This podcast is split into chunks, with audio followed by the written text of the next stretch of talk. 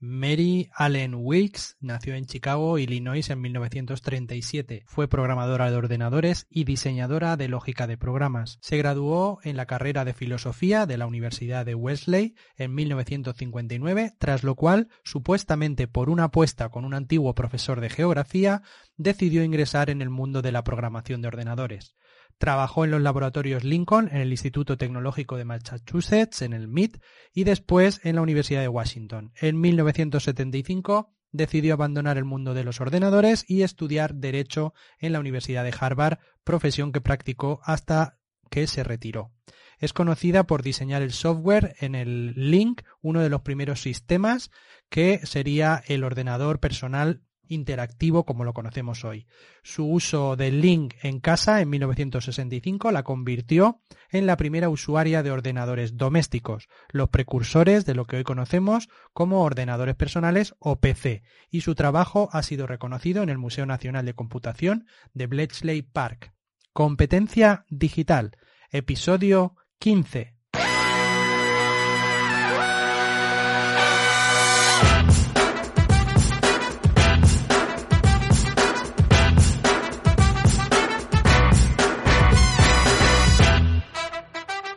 Bienvenidas y bienvenidos a Competencia Digital, el podcast de habilidades digitales para todos los públicos, donde hablamos de educación digital y de cómo sacarle el máximo partido a la tecnología en tu día a día. Yo soy Miguel López Gel, creador de la iniciativa lafamilia-de.com para llevar hasta tu casa la educación digital que no te enseñan en la escuela.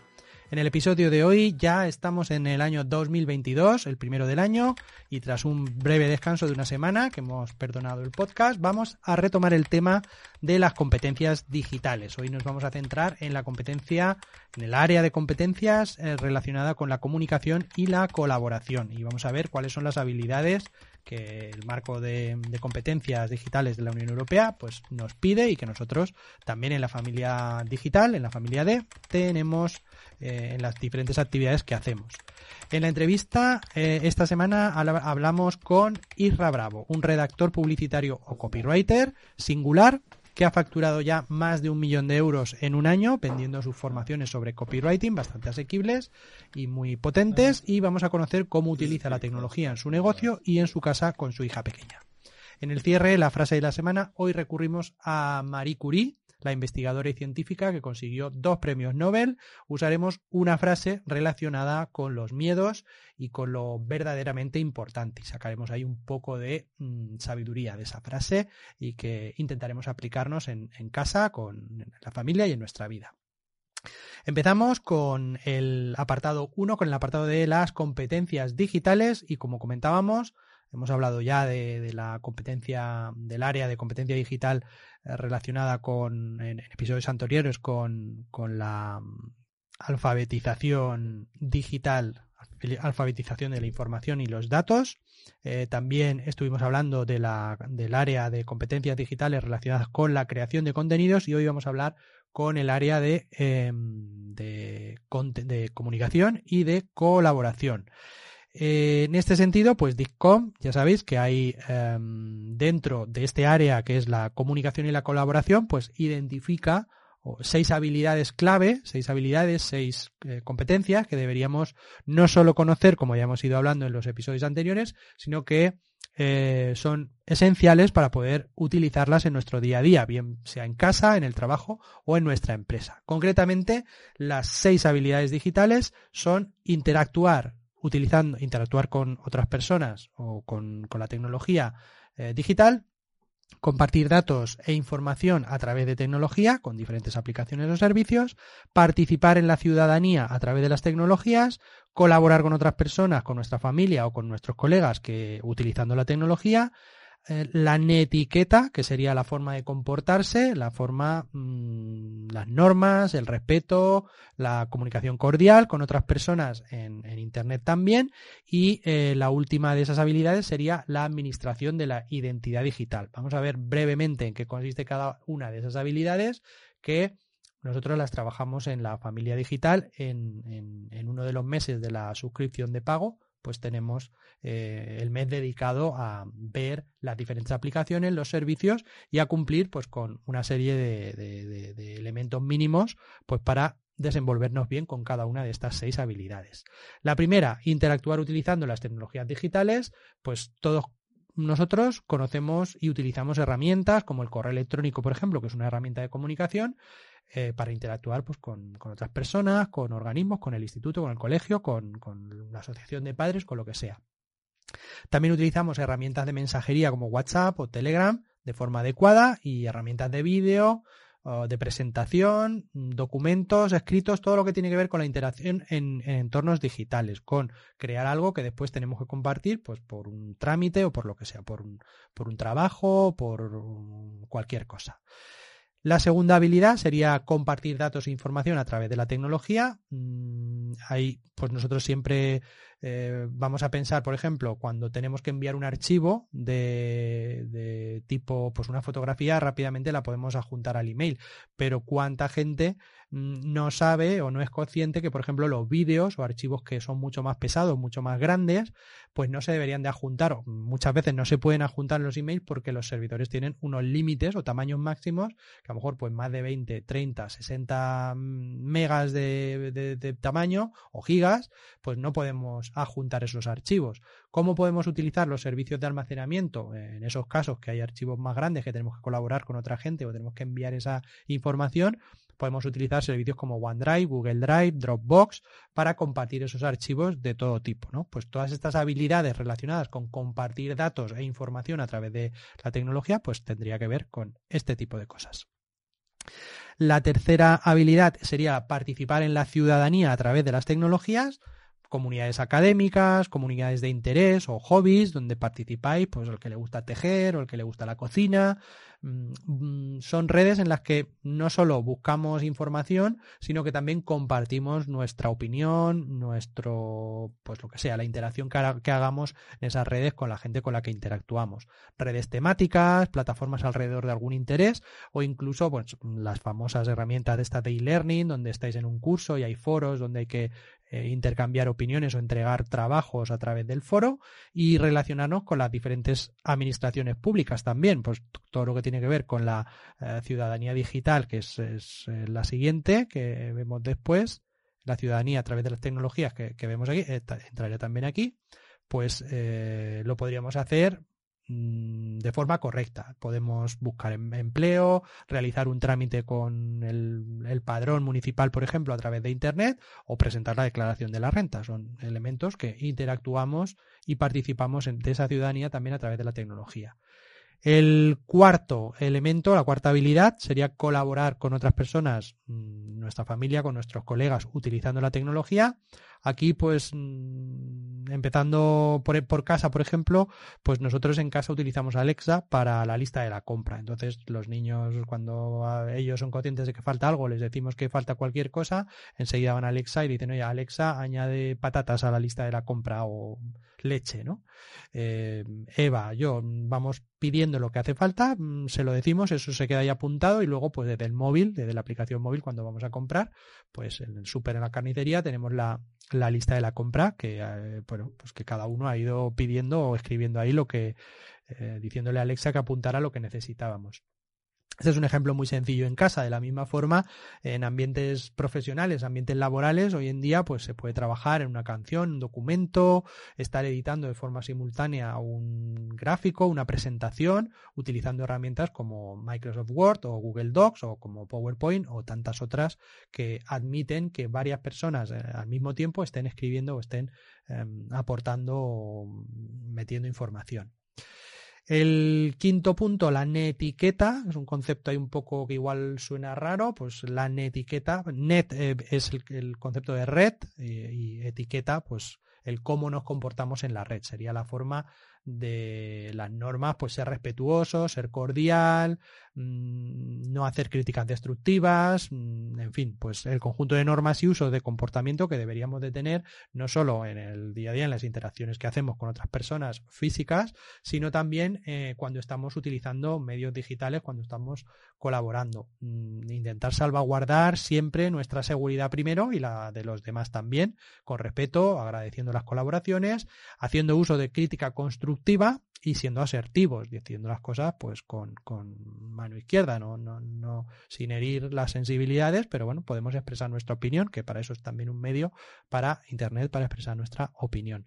Hemos hablado del programa, en el programa, en otros programas, de los haters, los famosos odiadores que disfrutan insultando a la gente en las redes o plataformas y que a veces, pues dependiendo quién lo escucha, los interlocutores, pues mm, pueden sentirse bastante mal esas personas y bueno, hemos hablado de casos extremos donde, donde se puede hacer mucho daño pues, pues con críticas simplemente por insultar, por insultar, ¿no?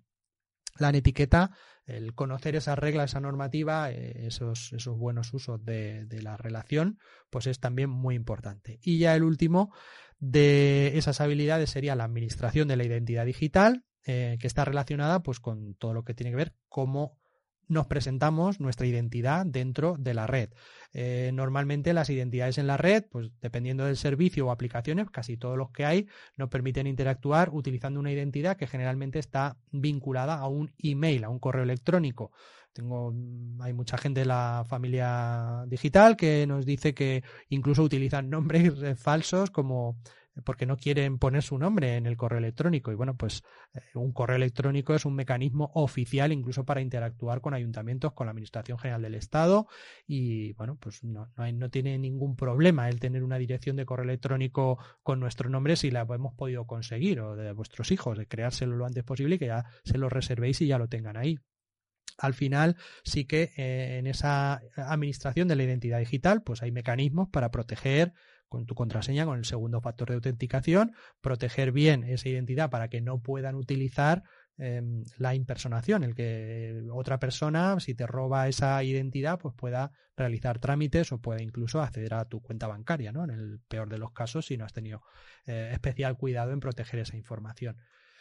Eh, la identidad digital es muy importante y, como digo, pues es fundamental saber trabajarla, gestionarla, mm, ir cambiando las contraseñas y, luego pues tener un segundo mecanismo en la cuenta principal en la que utilicemos para gestiones oficiales. Eh, bueno, pues con eso no quiero profundizar mucho más. Ya digo que los que estéis interesados siempre tenéis en la familia-de.com más información. Os podéis suscribir de forma gratuita o entrar en el programa de em, formación, el programa de educación digital que tenemos con toda la gente que está ahí. Esta sería el, área de competencias digitales, eh, la tercera que vemos, que se materializa en esas seis habilidades que hemos descrito y que tienen por objetivo eh, que sepamos, que seamos capaces de comunicarnos de forma correcta en ambientes digitales y de colaborar con otra gente, con otras personas, con nuestra familia, utilizando los medios digitales. Dejamos esta sección de la parte de competencia digital esta semana y vamos a pasar ya a la entrevista en la que vais a conocer a la persona que me ha formado en escritura persuasiva y cuyas formaciones han sido esenciales para estructurar la web y los emails que mando en el boletín semanal o los emails que componen la, suscripción de la familia, la suscripción del programa formativo.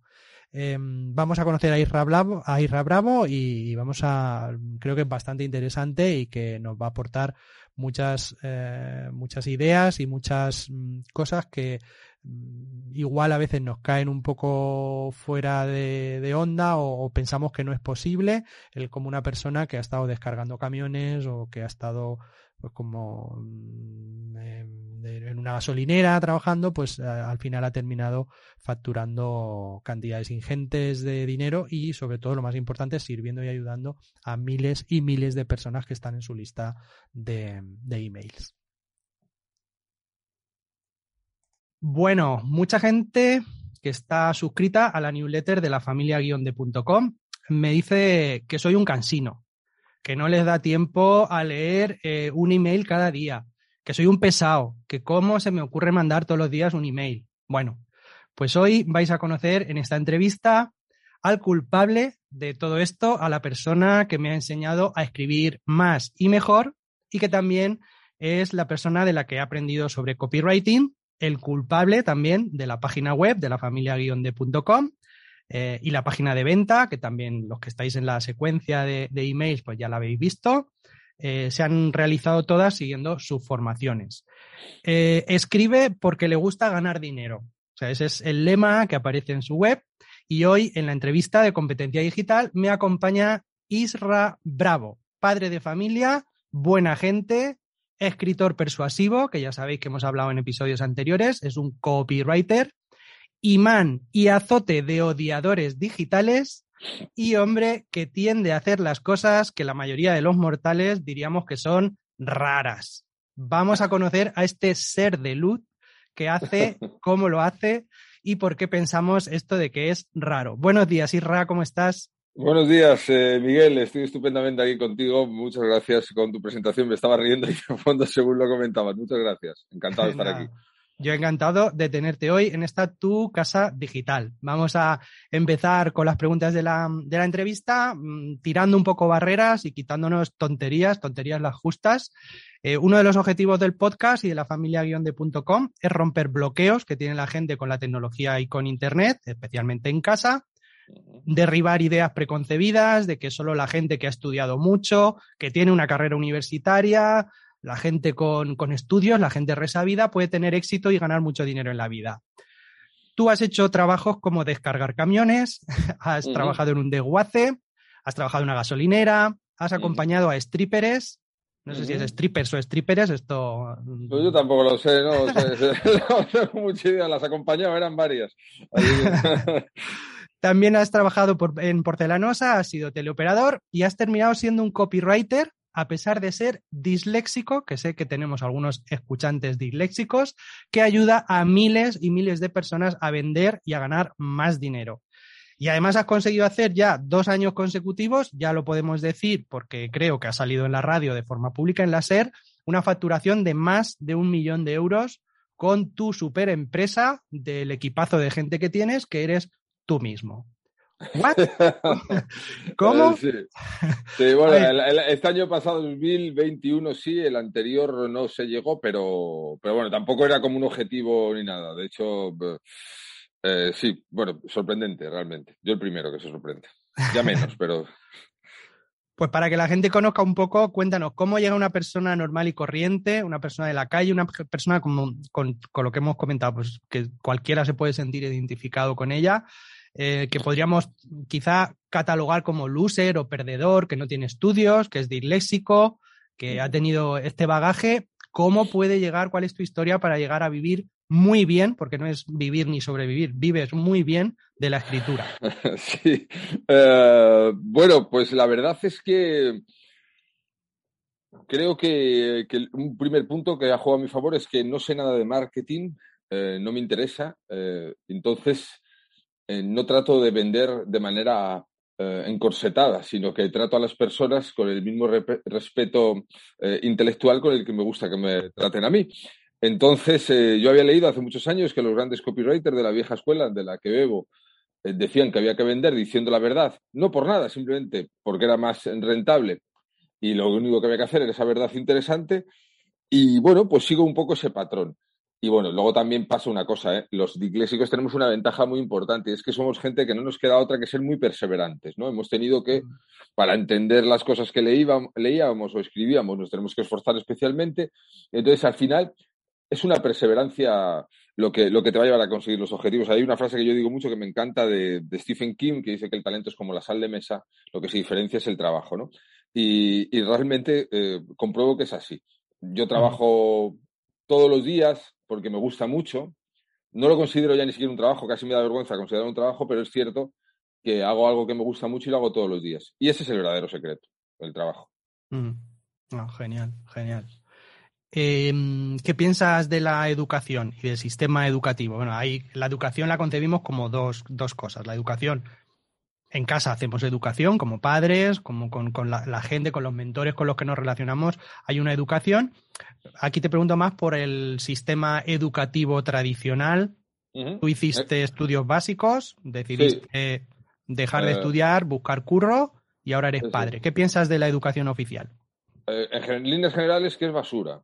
En líneas generales me parece que es realmente mejorable, que no se estimula eh, de manera adecuada y además es que últimamente se oyen cosas como muy tremendas como no fomentar la propia, eh, la propia gana de superación de los alumnos, la determinación, la competitividad que, tan positiva es. ¿no? Se, plantea todo desde un punto de vista negativo y, parece que, no, se, no se quiere dejar que nadie quiera eh, utilizar bueno, pues sus ganas, sus ambiciones para poder eh, destacar. Se escucha muchísimo estas cosas de, de, pasar si tengas aprobado o no, que dé un poco todo igual.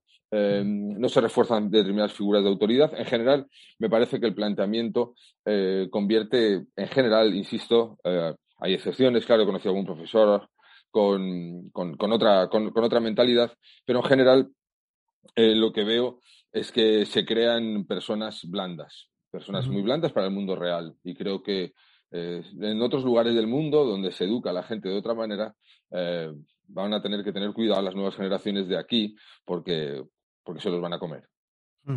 Sí, sí, sí, totalmente de acuerdo. Y sobre todo, bueno, has hablado de la figura de los profesores, pero muchas veces también es el propio sistema, ¿no? El hecho de que cada vez que hay unas elecciones haya una nueva ley educativa. Es, una locura, efectivamente. Es que eso es una, eso es una locura. Quiero decir, si no se consigue eh, tener un, mínimo de buscar una, excelencia y que ahí hubiera un, acuerdo por parte de todo el mundo, esto es un cachondeo en ese sentido. y bueno, pues ya te digo que que, bueno, pues, afortunadamente, pues eh, tenemos más información y, los padres que quieran eh, poner más de su parte y responsabilizarse, que es lo que hay que hacer, por otro lado, pues, pues pueden salvar esto de, la, de la mejor manera posible. Pero vamos, no me fiaría mucho del, sistema educativo eh, en general, ¿no?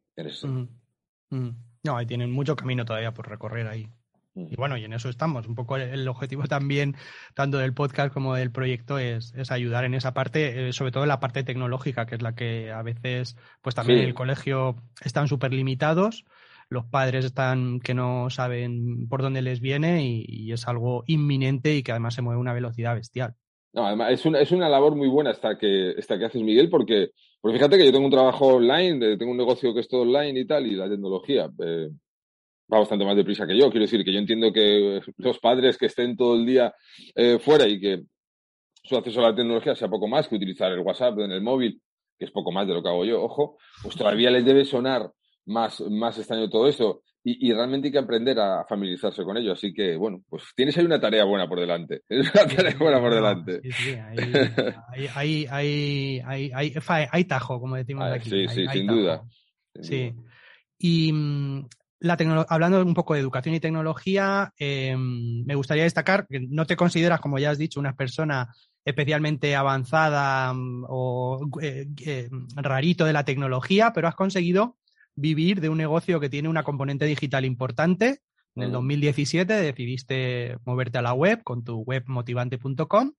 ¿Qué papel ha jugado la tecnología en tu vida y en tu trabajo y cuál es tu relación en tu día a día con la tecnología? Pues es, eh, para mí lo es todo. Quiero decirlo, es todo en el sentido de, por ejemplo, no sé si alguien podría considerar tecnología el Word, pero yo para mí sin el Word no podría trabajar. El Word me ordena las letras y estas cosas, o sea, es un fiel aliado, porque si ahora mismo tengo que escribir, de hecho, cuando voy a dar alguna ponencia, si tengo que dar alguna ponencia en directo y tengo que hablar o, eh, perdón, que escribir algo sobre una pizarra, eh, tengo que llamar a alguien del público para decirle, vete escribiéndomelo tú, porque si lo escribo yo no nos vamos a enterar ninguno, ¿no?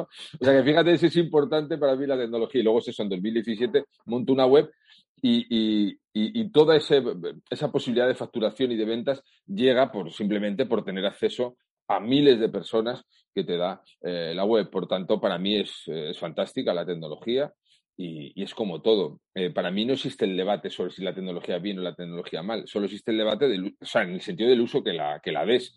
Y decir, la tecnología es maravillosa. Otra cosa es, claro, si le das mal uso, pues es como un cuchillo. Tú puedes pegar una naranja o clavárselo en el cuello a alguien. Claro, pues el cuchillo en sí, pues es cojonudo. Pues esto es un poco igual. Quiero decir, no, no, no entiendo muchas veces la guerra que hay de tecnología, ¿no? Que los niños no cojan una tablet. pues depende de lo que haga. Mi, hija también es disléxica y una tablet y unas aplicaciones le ha ayudado más que el colegio a, a, desarrollarse y a, y a, poder ir sacando cada vez mejores, mejores notas y, cada vez estar más involucrada. Eso lo ha hecho la tecnología. Quiero decir, por tanto, un buen uso es maravilloso. Claro, claro, sí, sí. No, fíjate, y, es sobre todo el papel ese que, juega en nuestro día a día, en, cómo lo incorporamos. Entonces, hay mucha gente que está ahí, pues no, es que yo ya soy muy mayor, es que esto es para los críos, esto que se lo enseñen en el cole, mm, dices tú del Word, el Word es en, las competencias digitales básicas, que hay cinco, hay un marco europeo que define una serie de competencias. Nosotros, yo, yo he trabajado mucho tanto el marco europeo como las carencias que le veo, tirando más del americano, que está mucho más avanzado, y una de ellas es la, la creación y la edición de contenidos, que es donde entra la parte del Word, en general de cualquier procesador de textos, que debería ser algo pues es, mm, esencial para cualquier persona que, que, que, trabaje en un mundo cada vez más digital, ¿no? Pero mm, he de destacar precisamente eso, ¿no? El, el, me quedo un poco con esa frase de la importancia que tiene, no tanto en sí el hecho de tecnología sí como no, como hay métodos como el del Waldorf este, que no, no, no hay que eh, retrasarlo todo lo que podamos. Pues bueno, al final yo también estoy contigo en que muchas veces es más de el qué, qué hacemos y cómo lo hacemos con esa tecnología que el hecho de decir o negarla, ¿no? Que es em, hacerla el demonio, ¿no? claro, es que yo creo que en ese sentido, de cara, vamos, eh, eso indudablemente tú lo vas a saber infinitamente mejor que, yo. Yo también en mi caso particular, yo veo a mi hija, tiene ahora mismo nueve años, y, veo que apartarla completamente de la tecnología es como poner puertas al campo, es que no puedo, o sea, quiero decir, e, es que viven con ella, quiero decir, que, es que es lo que hay. O sea, quiero decir, lo que hay que hacer es, bueno, pues tratar de que, tengan una buena relación con esa tecnología, pero, pero quitársela de en medio es eso, para mí es poner puertas al campo. Ya te digo, yo en mi caso particular veo que eso como que me arrolla, o sea, me arrolla la velocidad en la que ellos van asumiendo eh, como normales cosas que, bueno, claro, que en nuestra generación era diferente. Pero la vida es así, o sea, decir, la vida es, es, así de sencilla, es no entender a los que vienen detrás y decirles que son peores que nosotros. Quiero decir, eso viene pasando desde los tiempos eh, de Aristóteles, ¿no? Que, que ya decían que, que estos nuevos jóvenes, ¿no? Que, se lo iban a cargar todo. Eh, mm. es, que, es que somos así, funcionamos así, por tanto, eh, pues conviene más que lo aceptemos y que, y que le demos un buen uso. Sí, sí, sí. Sí, desde el principio. Yo fíjate, tengo, recuerdo cuando eh, mis hijos desde pequeño, bueno, hay, hay sobre eso tampoco hay eh, fundamento científico, porque como avanza a la velocidad que va y pues está empezando ahora, pues no hay una, como en los estudios científicos que hay, no, hemos estudiado durante 70 años a estas personas que han tenido, pues eso, el, eh, un ordenador y han utilizado disquetes. Joder, disquetes ya no existen. decir, existieron durante, CD tampoco existe, o sea, ya no se utiliza DD, ahora es el streaming, mañana será otra cosa. Entonces, como va a esa velocidad, pues no hay un rigor científico en estos casos y es muy difícil, ¿no? Pero a mí me llama la atención en mi caso, eh, yo desde pequeñitos, incluso cuando nacieron, pues eh, les ponía de música de fondo o cosas con muchos colorines para la estimulación visual, cosas así, que, dices, no es que les haya dejado la tableta con un año, pero sí que ha, estado como parte mm. del, entorno. Y, ha sido así. Y me llama, siempre recuerdo con, mucha risa porque me ha pasado con dos de mis hijos que cuando veían en, en un libro o en un periódico, veían la foto, le tocaban con los dedos hacían, porque ellos sabían que cuando ven una foto y le hacían así, se veía más grande en la tableta, ¿no? Y, dices, hostia, ¿cómo ellos ya asocian foto a que, y decían, no, y veías que, pero yo veía que movían los dedos como digo, ¿qué hace con es un libro? O sea que ah. esta, esta curiosidad innata que tienen ellos de, de, ven, o sea, una cosa que tú eres muy partidario, que siempre hablan mucho, que es eh, que, que, hay que en la vida hay que observar callarse y escuchar. Hay que escuchar mucho, ¿no? Sin duda, sin duda. Y aquí, pues, eh, yo creo que también en esa parte de tecnología, yo lo uso mucho en, en, en, las newsletters y en, los correos y demás, es eso, el, observar, porque muchas veces decimos, no, a los críos es que se les da bien de forma natural. Sí, seguramente tienen el puto gen que les está ahí diciendo, no, no, es que ya llevan cableada la tecnología. No, simplemente ah. ven, no tienen miedo de romper nada y prueban. Y eso es lo que yo creo que los mayores hemos perdido un poco, ¿no? Que esto me da, estamos muy cargados con esos miedos que, que, nos impiden, pues eso, pues joder, pues cógelo, no, no, no hay que tenerle miedo. Eh, háblale al ordenador, cógelo, rómpelo y si hay que arreglarlo, pues ya se arreglará. Sí, sí, yo me siento un poco así a veces cuando cojo alguna cosa así, un poco de tecnología, incluso con aplicaciones o lo que sea, digo, me da cosa tocar como si lo fuera a romper todo, ¿sabes? Digo, esto se va a romper, se va a desconfigurar y tal. Claro, eh, la naturalidad con lo que lo coge alguien más, más pequeño, pues es, es diferente. Y, y bueno, pues eso es lo que les ha tocado, así que espero que lo aprovechen muy bien. Realmente yo le veo muchas ventajas. Sí, sí, sí, sin duda, sin duda. Y sobre todo, pues eso, que empiecen pronto y que vayan teniendo. Bueno, también hablamos mucho de hablar con ellos, eh, precisamente de eso, ¿no? También de exponerles los riesgos. Ahí hemos conocido, pues hace poquito, algún youtuber o alguna, bueno, en las redes sociales hubo, en la newsletter hablaba en uno de los correos de de una chica japonesa que haciendo un TikTok en directo se cayó de una grúa y se, se mató, ¿no? Entonces, bueno, Mm. Hablar de estas cosas, sobre todo Mm. para ir trabajando con ellos desde que son pequeños, las cosas importantes ¿no? que tenemos en, en casa, el- el- la relación con nuestros padres, o sea, no es tan importante los likes, el me gusta que vamos buscando, que tú también hablas mucho en tus formaciones de la, de la validación, vamos buscando, no sé si porque de Mm. serie, buscamos que la validación y los me gustas y, y molar y ser moladores, ¿no? Y, Mm. y yo creo que eso sí que lo podemos trabajar con ellos, el, el que vayan sabiendo las cosas importantes y los riesgos que tiene el, el que tú te expongas de manera infinita a buscar, eh, pues eso, pues voy a enseñar carne, voy a enseñar abdominales o pescote o muslo, porque Sí. molo más y tengo más like y el chico de moda me mira más o la chica de moda me está detrás de mí. Entonces. Esas cosas, si las retrasamos mucho y les dejamos que les llegue la tecnología, lo- los, móviles y demás, cuando ya tienen 16 años, pues fíjate cómo están las hormonas a los 16 años. Sí, sí, sí. Mm, Vale, entonces eh, ya nos has comentado un poquito cómo usas la tecnología en casa, Ajá. cómo la gestionas con eh, tu hija, pues le un poco sin Nat- control excesivo, pues dejar Sí, con naturalidad. A mí me gusta que tenga sus tablets, sus cosas. Sí, lo veo natural, vamos, no tengo ningún problema. De hecho, hacen juegos con. Eh, cogen un, mejor teléfonos o no sé si es teléfonos o la tablet y juegan al escondite y hacen cosas rarísimas y tal. Eh, y se lo pasan pipa, joder, les hemos metido dos años en casa con toda esta historia. Claro, sí, sí. Eh, quiero decir, joder, que les tenemos Mm. amargados a los críos, eh, pues eh, que salgan, que jueguen, que se toquen en la calle, que, que se diviertan y que vivan, y si tienen que estar en casa, pues que usen los medios que tienen para comunicarse. Mm. Eh, en fin, que, que yo a favor totalmente de que usen la tecnología, por, en el sentido de, de que es que no voy a criminalizar la tecnología por ser tecnología, me parece un, un argumento muy, muy, muy flojo. Y, y tu hija, cuando, bueno, eh, la culpable de que tu página se llame motivante es tu hija, ¿no? Sí, sí, porque lo pronunció muy bien cuando era muy pequeñita, cuando eso, pues tenía cuatro años, así, no pronunciaba bien algunas cosas, o tres o así, que, porque yo registré antes el nombre. Y lo empezó a decir una mañana desayunando motivante.com, motiva- y eh, me hacía mucha gracia como lo decía, lo decía muy bien, muy claro, muy graciosa, y bueno, yo me enamoré de esa imagen de mi pequeña sonriendo con la boca llena de chocolate, del colacao, lo que sea, diciendo motivante.com, y dije, pues así voy a llamar al negocio.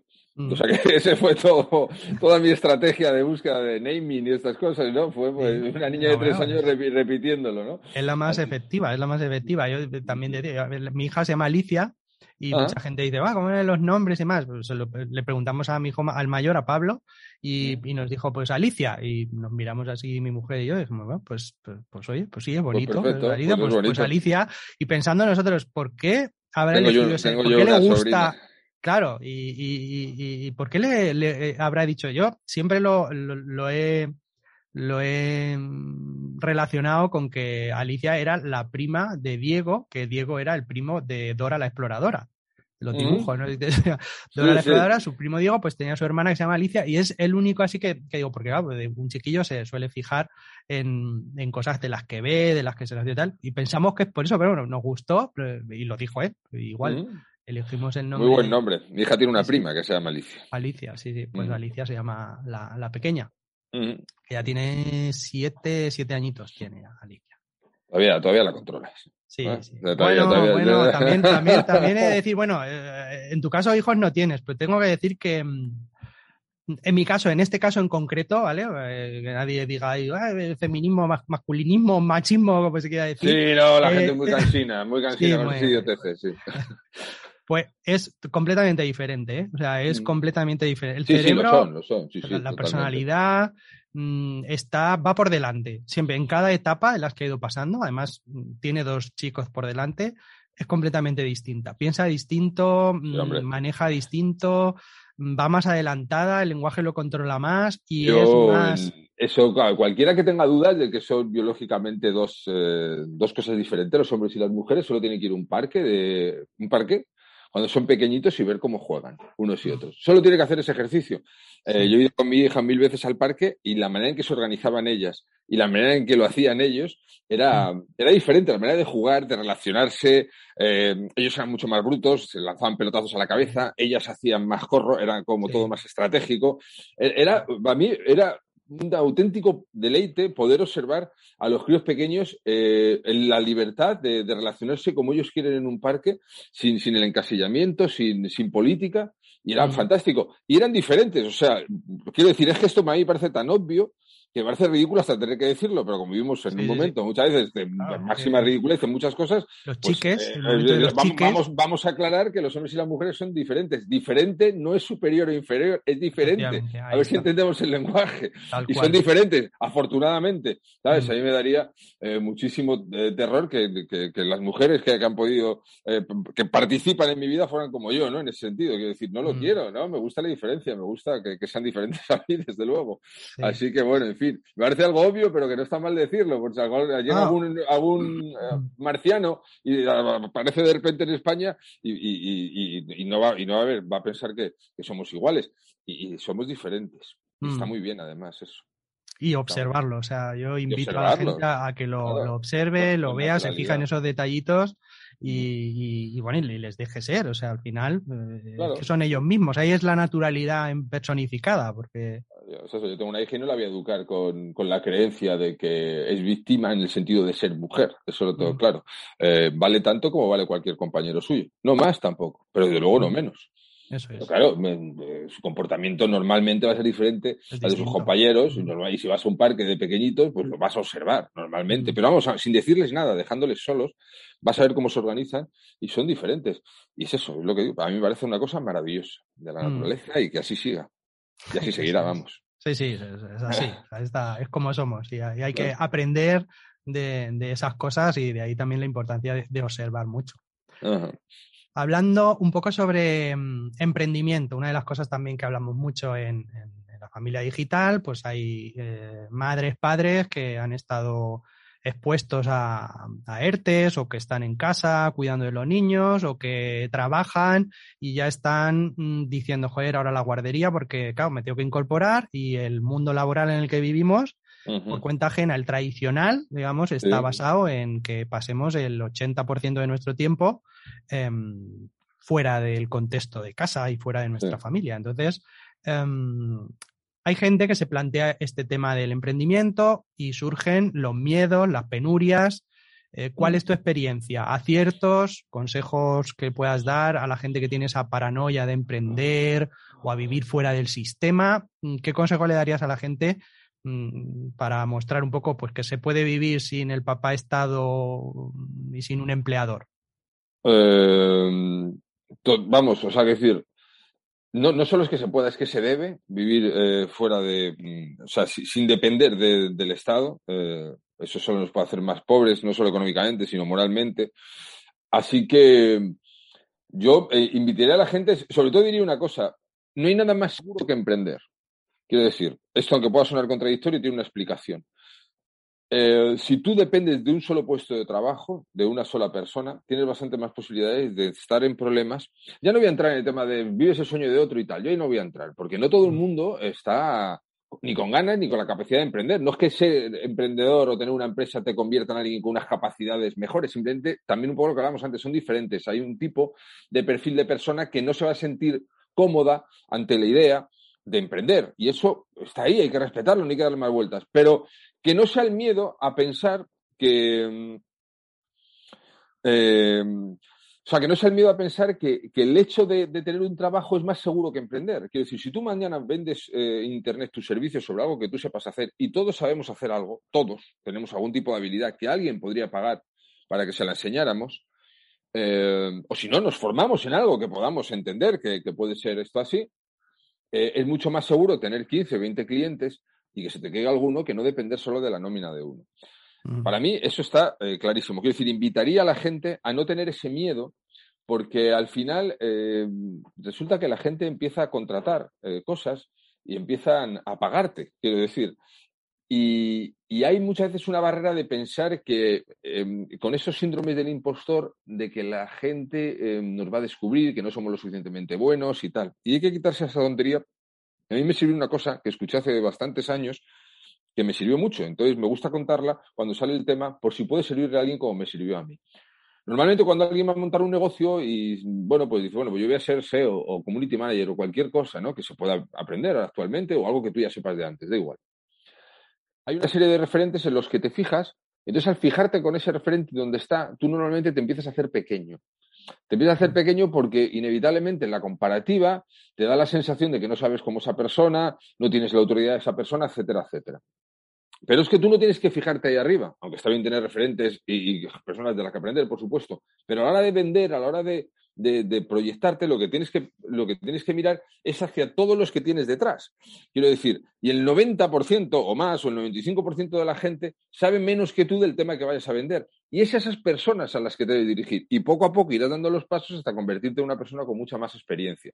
Por tanto, si tú vas a emprender, quítate la sensación también de que eres un impostor porque seguramente tú te lees una serie de libros y practicas un poco sobre una temática y ya sabes más sobre esa temática que la mayoría de la gente. No estoy diciendo con esto que valga con nada, me voy a leer tres libros y ya voy a vender servicios de cualquier cosa. No estoy frivolizando sobre este tema, pero sí que estoy diciendo que seguramente la mayoría de las personas que nos estén escuchando ya sepan lo suficiente como para poder vender sus servicios y que lo más seguro que pueden hacer, lo más seguro es eh, montar un negocio. Y digo más, que sea un negocio a poder ser de algo que les guste, porque van a tener que trabajar bastante. Esa es también es la verdad. Entonces, si te gusta, la sensación, yo trabajo todos los días y no tengo la sensación de trabajar nunca. Claro, claro, no, pero a ver, mm, en tu caso, tú empezaste así más fuerte en el mundo del copyright en el año 2017. Em, con una situación, o sea, empiezas de cero prácticamente, porque ya vienes de un bagaje que no tiene nada que ver con todo esto del, del, copy y demás. y, mm, y, bueno, pues han pasado varios años. Eh, y has trabajado muy duro hasta llegar al, momento de ahora. O sea, dices, ¿no? A veces te da vergüenza decir que es trabajo porque realmente, pues, ¿qué le dedicas? ¿Cuatro horas al día? ¿Cinco horas al día? Eh, y espero dedicarle menos, pues voy a dedicarle unas tres ahora, sí. Ahora tengo algún pico de trabajo con cosas. De todas maneras, yo, había hecho algunos trabajos de copy también antes del 2017, pero no me lo tomaba en serio, no, no pensaba... Pero vamos, sí, digamos que yo saco el 2017 la web para trabajar mi marca personal. Ya ahora trabajo tres o cuatro horas al día, depende de los días, pero he trabajado mucho más, ¿eh? Claro, pero a lo que voy es a que, claro, la gente dice, joder, mira, este tío es que ah, trabaja tres o cuatro horas, mira, tal, pero tú has currado como un cabrito en los primeros años hasta que has ido cogiendo la inercia. Pero bueno, dentro de ese proceso, también decir, estamos hablando del año 2016, 2017 y estamos en el 2022. O mm. sea, tú en pocos años, o sea, en cinco años, realmente, Mm, has montado un negocio mm, que eres tú solo, o sea, que depende de ti. Tampoco es que te hayas metido en una aventura de tener a 10 empleados o 20 empleados, sino eres tú con tu mm. negocio. Y luego, pues, no, lo hemos comentado, pero básicamente lo que has estado haciendo en los últimos años, eh, has vendido una formación que esa formación es en papel. O sea, son como libros, hablas, ah, tenías varios libros, digo tenías, porque ya esta noche pasada justo, a las 23.59 minutos, se ha terminado, has, decidido, que ahora entraremos un poco en, la razón, pero has cortado ya, ya no lo vuelves a, comercializar, pero bueno, que has, has vivido, tu negocio ha estado basado en tres, cuatro, cinco productos eh, que a pesar de que el negocio tiene que ver con el mundo digital, que es escribir para la venta, bueno, vale para el mundo digital y para otro mundo no digitales. Pero eh, son, al final son libros de 80, 100 páginas, las masterclasses de 20 páginas, que tú vendes, comercializas en papel, o sea, que los mandas envueltos con una carta muy personalizada, muy chula. Em, y la gente dice, joder, pues, pues y, y, y, todo el mundo también asocia los negocios digitales con, con estos que llamamos vendehumos y productos de 4.000, 5.000 euros. Y en tu caso estamos hablando de, de unas formaciones que, que, valen pues 190 euros la más cara, 200, me parece que le subiste al final. Y la más verdad, pues eh, los audios de Lucía creo que eran, eran 25, 29 euros, una cosa así. Sí, 29 euros, Entonces, quiero decir, hemos hablado que tú has llegado a facturar ya un millón de euros y, y, y yo digo, joder, con productos, servicios tan sencillos como una formación en papel, ¿no? Sí, porque al final es que sabes qué pasa, que los seres humanos tenemos la tendencia de complicarnos muchísimo la vida, en todos los ámbitos. Eh, a mí la ventaja de no ser una persona tecnológica, o sea, la desventaja es lo convierto en una ventaja porque, claro, llego al mundo digital y no me puedo eh, no me puedo complicar la vida. No me puedo complicar la vida porque, porque no, no sé complicarme la vida. Entonces, yo había tenido experiencia también en temas de, ventas y cosas de estas. Entonces entendí que esto es como muy sencillo. Quiero decir, no digo fácil, pero sí digo sencillo. O sea, en una mano yo eh, vendo algo, tengo algo, en la otra tengo al, a los potenciales clientes, se trata de unirlo de la manera más sencilla y directa posible. O sea, ese es el trabajo que tiene que hacer alguien cuando monta un negocio, tratar de hacer que haya las menores eh, el menor roce posible, las, menores, eh, las menores fricciones posibles entre la persona que tiene que comprar y lo que tienes que, vender. Entonces, eh, lo hice así de sencillo. Mando un email, mando un enlace, si lo compras, yo te lo mando a tu casa. No pongo bot, no tengo un montón de grupos, no tengo, mm, como, como se dice, no trabajo redes sociales, no hago un montón de cosas que siempre dicen que suponen que hacer. No hago vídeos, no, digo que todas estas cosas estén mal. O sea, yo digo que mucha gente las hace todas y se complica la vida y al final el mensaje se diluye. Mm. Yo no digo que esté mal hacer un vídeo, ni que esté mal eh, trabajar tus redes o hacer lo que quieras con ellas. Digo que tienes que simplificar muchísimo más. Y todos los negocios más simples son, más, eh, más dinero generan y más fáciles son de gestionar. Así que, eh, sinceramente, una web y empezar a mm, captar gente para poder venderle, es lo que le recomiendo a cualquier persona que empieza, porque, mm. porque todo lo que vaya añadiendo en cuanto a complicaciones va a ser un prejuicio para su negocio. Súper interesante en ese punto de vista y también un, consejo pues para toda esa gente que tiene esos miedos a emprender y demás. Em, que lo haga muy sencillo, que lo haga muy sencillo, muy sencillo, muy sencillo, tecnológicamente, que hay cosas que va a encontrar. Eh, yo no voy a exagerar, ni lo digo para animar a nadie. Yo soy un tipo que hasta hace cuatro días eh, es que no me sacas de WhatsApp en el sentido de, tecnología, que, pero es que hoy en día, a lo mejor alguien nos puede estar escuchando y esto no lo sabe, porque yo cuando entro en el 2017 tenía este prejuicio y todavía está mejorando mucho, porque en cinco años ha cambiado todavía mucho más. Tener una web, te monta cualquier persona una web sencillita y en dos horas te explica cómo manejarla en WordPress para cuatro cambios que tú necesites. Es decir, que, que lo que es tu negocio insisto, cualquier persona que lo máximo que haya hecho en su vida sea tener eh, WhatsApp y mandar dos mensajes. Ya sabes todo lo que tienes que saber de tecnología para tener un negocio online como tal. Eh, a partir de ahí, todo lo demás y lo más importante es saber eh, marcar un valor añadido, es saber em, comunicar lo, que estás vendiendo, ¿no? La, la razón por la que alguien te tiene que comprar. Pero a nivel tecnológico es muy accesible hoy día. Eso es, eso es. Muy, muy, muy accesible. Súper accesible. O sea, quiero decir, pero, pero a un nivel que, al que no lo sepa, cuando se meta dentro le va a resultar ridículo. O sea, la mayoría mm. de las cosas ya son copiar y pegar enlaces para, o sea, quiero decir, es, es muy, muy sencillo lo que es a nivel tecnológico montar el negocio. Mm. Luego, como seres humanos que somos, la mayoría de las veces lo que vamos a hacer es complicarnos muchísimo y, ahí es cuando la jodemos. Ahí es donde, donde, donde la cagamos, eh, efectivamente. Y luego, a, nivel también de costes, mm, es algo que casi como experimento, como juego, pues mm, yo siempre animamos a la gente a que, a que se quiten esa tontería, como decía, por, por, porque, eh, o sea, un dominio son 9 euros, 10 euros al año. Eh, una, la web WordPress es gratuita, te la puedes descargar y poner el hosting, pues en otros 10 euros al mes, estamos hablando de 100 euros tal, y todavía hay gente que está, no, voy a plantear poner un bar, hostia.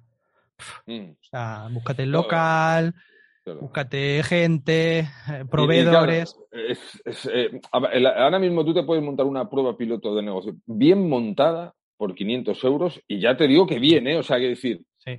Ya están dejando algo para meter en publicidad. Entonces, cuando la gente muchas veces se pregunta, ¿qué puedo vender en Internet? Digo, para monetizar rápido, servicios. Algún mm. servicio, algo que sepas hacer. Es que no vas hacer nada. Bueno, yo mm. diría, seguramente sepas hacer algo. eso es. Eso es casi seguro. Pero pongamos que no tienes ninguna habilidad que pueda ser monetizable. Que te encuentres en ese grupo de personas que, las pueda ver, que saben mucho de cosas, pero a lo mejor no tal. Pero vamos, ya te digo que rebuscando, mm. eh, es que, porque es que se necesita de todo. O sea, es que hay gente que paga porque le escribas cartas eh, de amor a su novia. O sea, quiero decir, o sea, que eso es un servicio monetizado que he visto cómo se gana. O sea, que cualquier cosa que se te ocurra. Que hay gente que paga por verte coser. Y mm. porque le enseñes, quiero decir, o por tocar la guitarra. O sea, que es alucinante. Es alucinante la gente cómo gana dinero. Porque mm. la enseñes a distraer a tu perro a distancia. Para mm. mil cosas, macho. Habilidades que son acojonantes. Pero pongamos que tú no tienes ninguna en concreto. Pues te pagas una pequeña formación pues en cosas que se están demandando mucho ahora. Lo que se llama asistente virtual. Que ahora hay una demanda de eso brutal. En el mundo mío, esto del copywriting, eh, gente que se dedica al tráfico, de lo que llaman los traffickers y tal, SEOs, eh, community manager, hay muchas cosas. Y empiezas a vender servicios para monetizar rápido. Y si a más sencillo lo hagas, te, montas, eh, ya, no digo un negocio millonario, eso va poco a poco, pero sí un modo de vida, vamos, que no lo sueñas tú por ahí. Vamos, yo cuando empecé con el esto del copy vendiendo ya servicios desde mi web, que tenía sueldos que costaban 5, 6, 7 mil euros al mes, que, que sueldos que yo no había visto en mi vida. Pero en mi vida. Y eso me lo da Internet y el poder coger cuatro o cinco proyectos al mes que te están pagando 1.500 o 2.000 euros mm. eh, vendiendo cartas de venta o cosas de estas. y, esto es una cosa que está al alcance de, mm. la gente, está, es, real. Y fíjate qué costes. Sí, pues, pues mucho más baratos y desde tu casa y gestionando tu tiempo.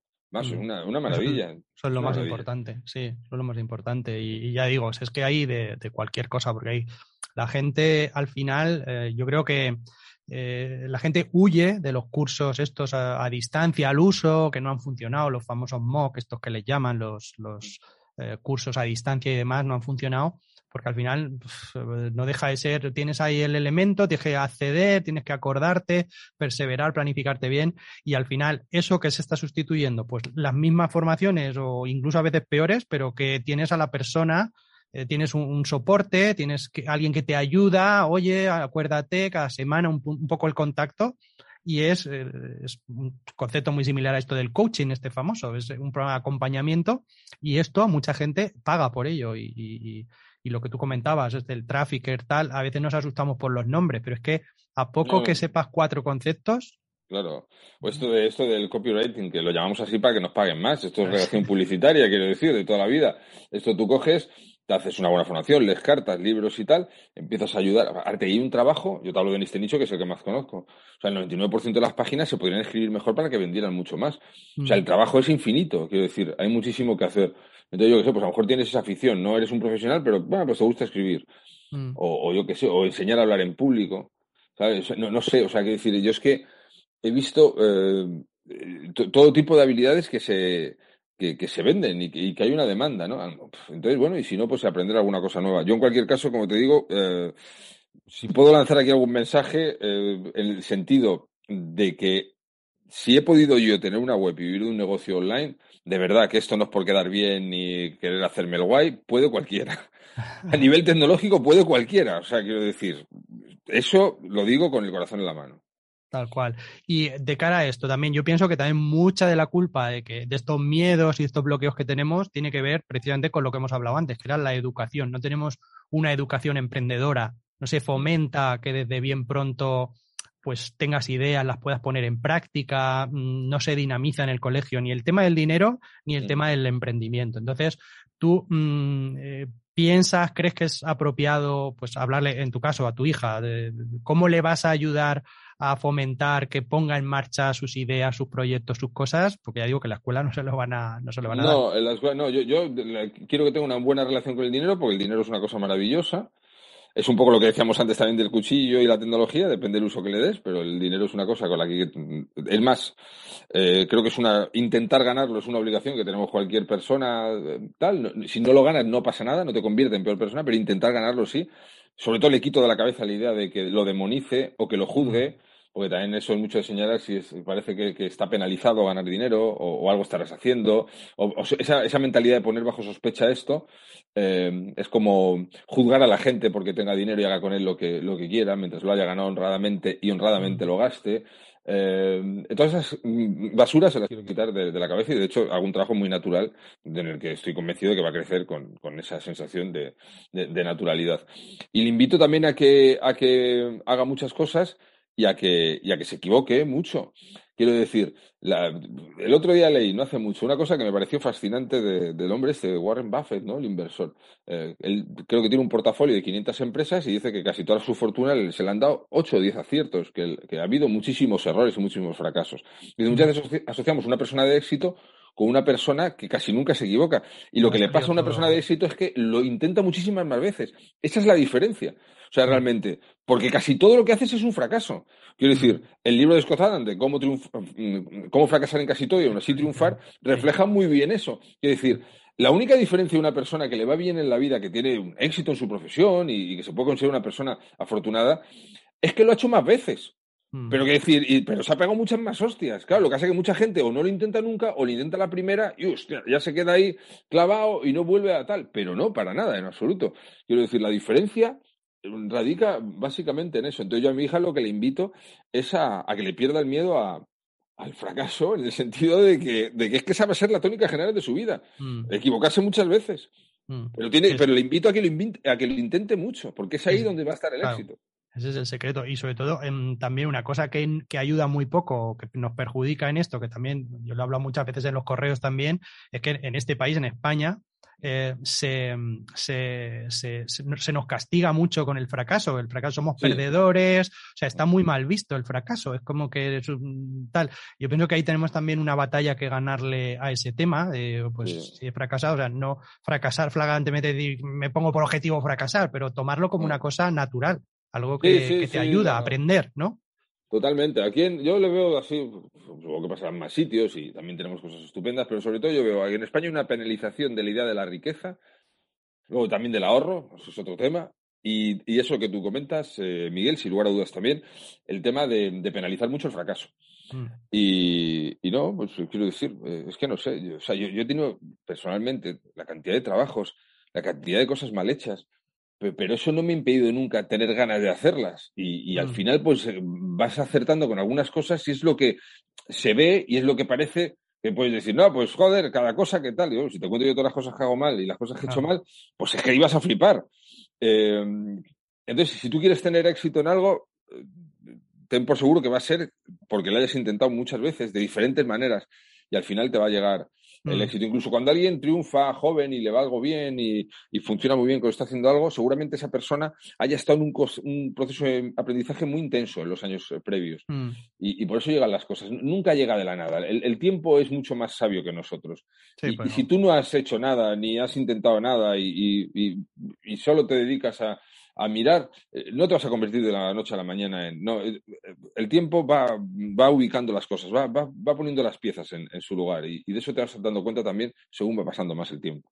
Mm, sí, totalmente. Bueno, has hablado del, dinero, que era una de las preguntas que te quería hacer, ah. y, la otra, y la otra era el tiempo, precisamente. ¿Qué piensas del tiempo, no? ya, ya has comentado. Yo, el tiempo es mi, mi gran aliado, yo em, me encanta me lo tomo con una deportividad total. Me refiero que, que siempre estamos pelados con el tiempo. Cuando somos muy pequeños, que si pasa muy deprisa, o sea, muy despacio, perdón, cuando somos muy mayores, que si pasa muy, muy deprisa, ¿no? Entonces, eh, eh, no, no, podemos estar constantemente juzgando al tiempo. El tiempo em, tenemos que verlo como es. de nosotros, claro, se despojona de nosotros. Eh, claro, el, tiempo nos, nos, zarandea, nos humilla, se, se, ríe de, de, nosotros totalmente. Entonces, lo que tenemos que hacer, bajo mi punto de vista, al menos lo que hago yo, es em, tratar de multiplicar el tiempo, ¿no? Tratar de, sacarle el máximo provecho al tiempo. Y eso es una de las cosas, pues, una de las grandes ventajas que te da algo tan maravilloso como el dinero, que te permite tomar decisiones sobre tu tiempo que cuando no lo tienes, pues no te lo permite, porque estás obligado a hacer cosas que te apetecen mucho menos. Así que que, bueno, trato de, de, ponerme de parte del tiempo, no enfrentarme a él, ¿no? Porque ya me enfrentaba a él cuando era pequeño, porque quería, era el tiempo lento, el tiempo lento, siempre quería que pasaran las cosas muy rápido, que llegara mm. enseguida el viernes, ¿qué tal? Esa impaciencia que tenemos de niños porque el tiempo va lentísimo. Ahora no dejo ni que vaya lento ni que vaya deprisa, simplemente no me enfrento a él, trato ah. de sacarle partido y estoy encantado. Sí, tal cual. Y además, yo creo que también eso se lo tenemos que transmitir a los pequeños, ¿no? Yo tenía el caso con, con mis hijos que estaban ahora con las vacaciones de, de, Navidad, pues, joder, ah, ya se terminan, ¿por qué se tienen que pasar tan rápido y luego eh, cuando vamos al cole va todo tan lento? Y digo, mío, esto hay que entenderlo, hay que trabajar con ello y la vida es así, o sea, hay que, que que jugar a tu favor. Sí, sí, sí, el tiempo, es verdad, es verdad. Solo pasaba deprisa el fin de semana y las vacaciones. Lo demás iba siempre. Cuando estás con tu chica, cuando estás con tu chico, cuando estás con cosas que te gustan, pues te da la sensación, tenemos esa percepción de que, jo, qué rápido pasa, ¿no? Ah, pero conviene no desafiarle al tiempo, en el sentido de, de, ponerse así de, su parte mm. y sobre todo mm. saber que las cosas buenas, como se suele decir dicho, las cosas de palacio van despacio.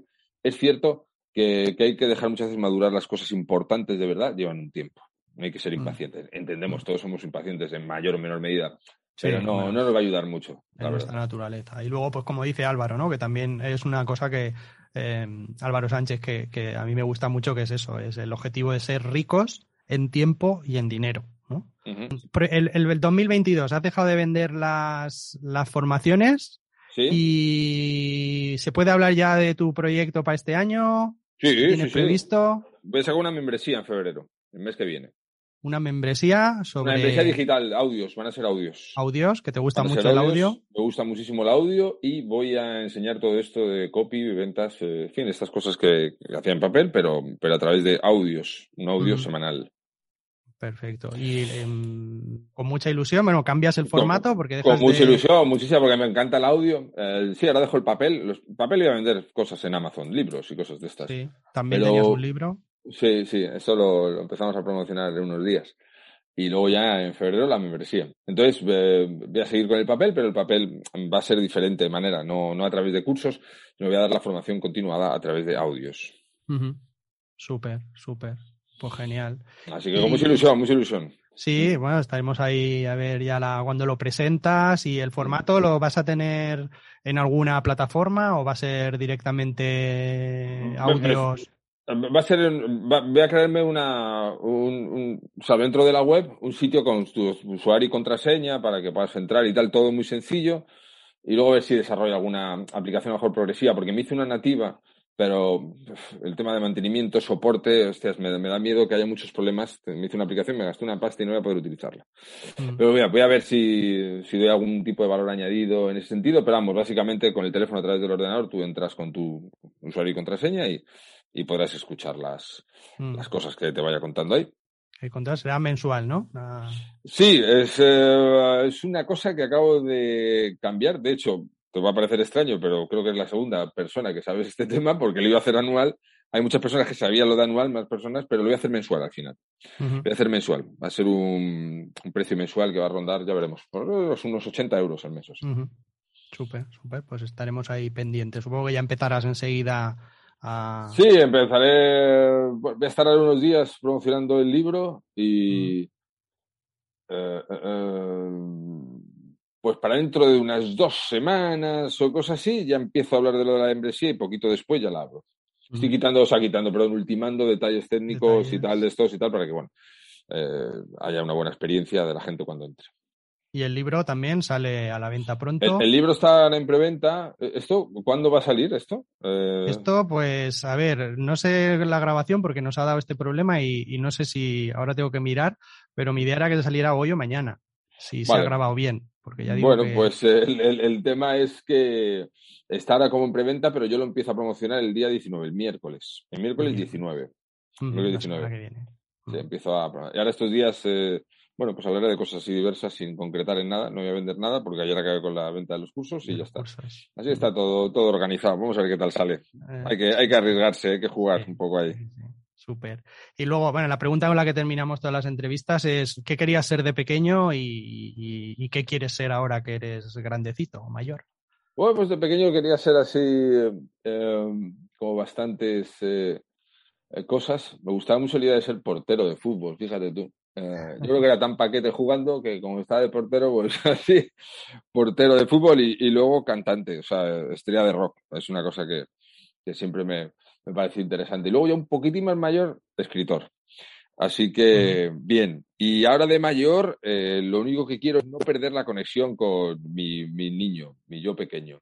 Es importantísimo hablar con, el niño y tal, y, ir contándole por qué ha sido haciendo las cosas y que, y que se pueda sentir orgulloso de lo que ha sido de mayor. Es lo que, es lo que trato pues, pues eh, también es un consejo que creo que puede mm, hacerse cualquier persona de las que nos escucha. Eh, mm. mantener esa conexión con nuestro niño. Sí, no olvidarnos, hombre, es eh. preciosa la vida cuando lo ves un poquito con ojos un poquito de, crío en ese sentido y, hablas con ese yo pequeño. Yo es que tengo imágenes mías muy de pequeño y directamente es que mantengo conversaciones, como si estuviera chiflado perdido, pero me va muy bien.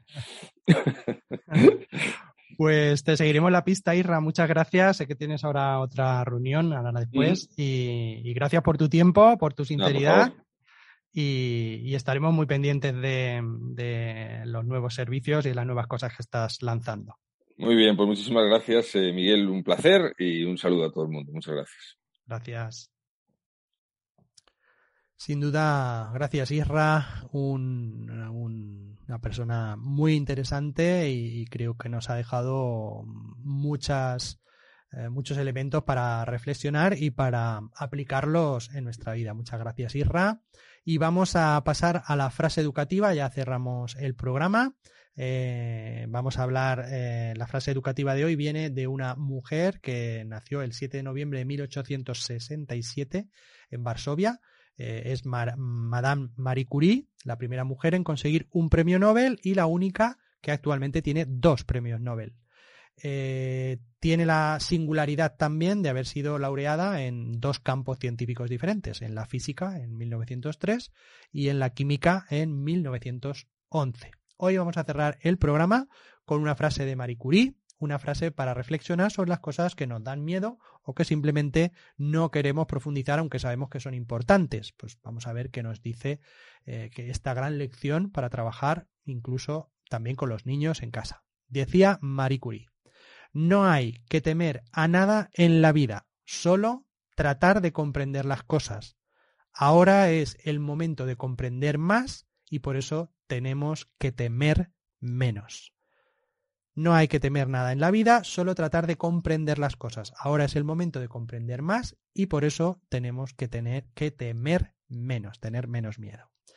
Al principio del programa hemos hablado de la competencia digital, de la comunicación y la colaboración y muchas veces pues tenemos esos miedos de utilizar internet pues más allá del WhatsApp pues, para pues eso, pues para um, trabajar en una aplicación o colaborar con otra gente, utilizar el correo electrónico de forma más natural sin esos miedos que tenemos, ¿no? En, de, utilizar el correo, de qué van a hacer con ello, de quién lo va a ver, quién no lo va a ver. Bueno, pues aquí podemos aplicar esa lección de Marie Curie. También en el caso de la tecnología, muchas madres y padres pues se conforman con lo mínimo o no indagan mucho en las posibilidades que nos ofrece, no solo para ellas y ellos, sino también para la familia. No es una cosa de, niños, ni de jóvenes, ni de viejos. Nos podemos aplicar, el, conocer la tecnología, el aplicarla, es algo que tenemos que intentar pensar que es el momento de comprender, de entender más y de tenerle menos miedo. Hacer cosas en casa es nuestro trabajo, eh, aprender algo nuevo cada semana, y eso es lo que os proponemos en la familia de.com, y también está en el corazón del podcast, conocer más y tener menos miedo.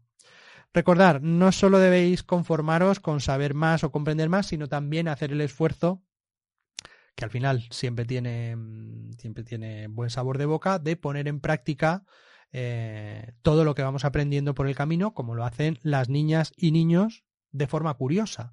Eh, decir de este punto de, la curiosidad que, los niños tienen la curiosidad de forma innata, es el motor de encendido para el proceso de aprendizaje. Y hay estudios, hay un estudio del doctor Daniel Berlin que Em, comento en uno de los, de los boletines de la familia D, del, boletín gratuito, que demuestran la importancia que tiene el papel que juega la curiosidad en el proceso de aprendizaje, como introduciendo esa curiosidad en el día a día, incluso en la escuela, los profesores, las profesoras pueden em, favorecer el aprendizaje, pues porque está demostrado ya mm, científicamente por el doctor Daniel Berlin.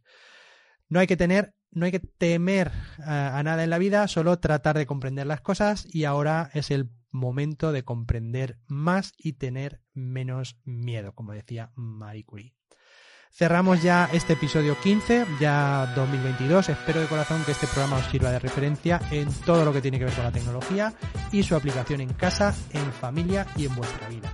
Y si nos elegís para continuar escuchándonos y para acompañaros en ese aprendizaje digital, yo estaré encantado de eh, estar con vosotros y de continuar esta iniciativa donde espero poder seguir ayudando cada semana con noticias, curiosidades, aprendizajes, entrevistas a gente interesante y tantas cosas que podemos hacer con esta fantástica tecnología que nos puede hacer la vida más fácil y llevadera.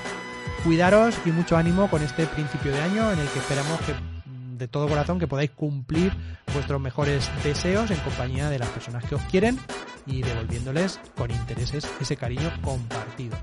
Nada más, eh, muchas gracias por vuestra atención, nos escuchamos en internet, bye bye for now, chao tutti, adiós.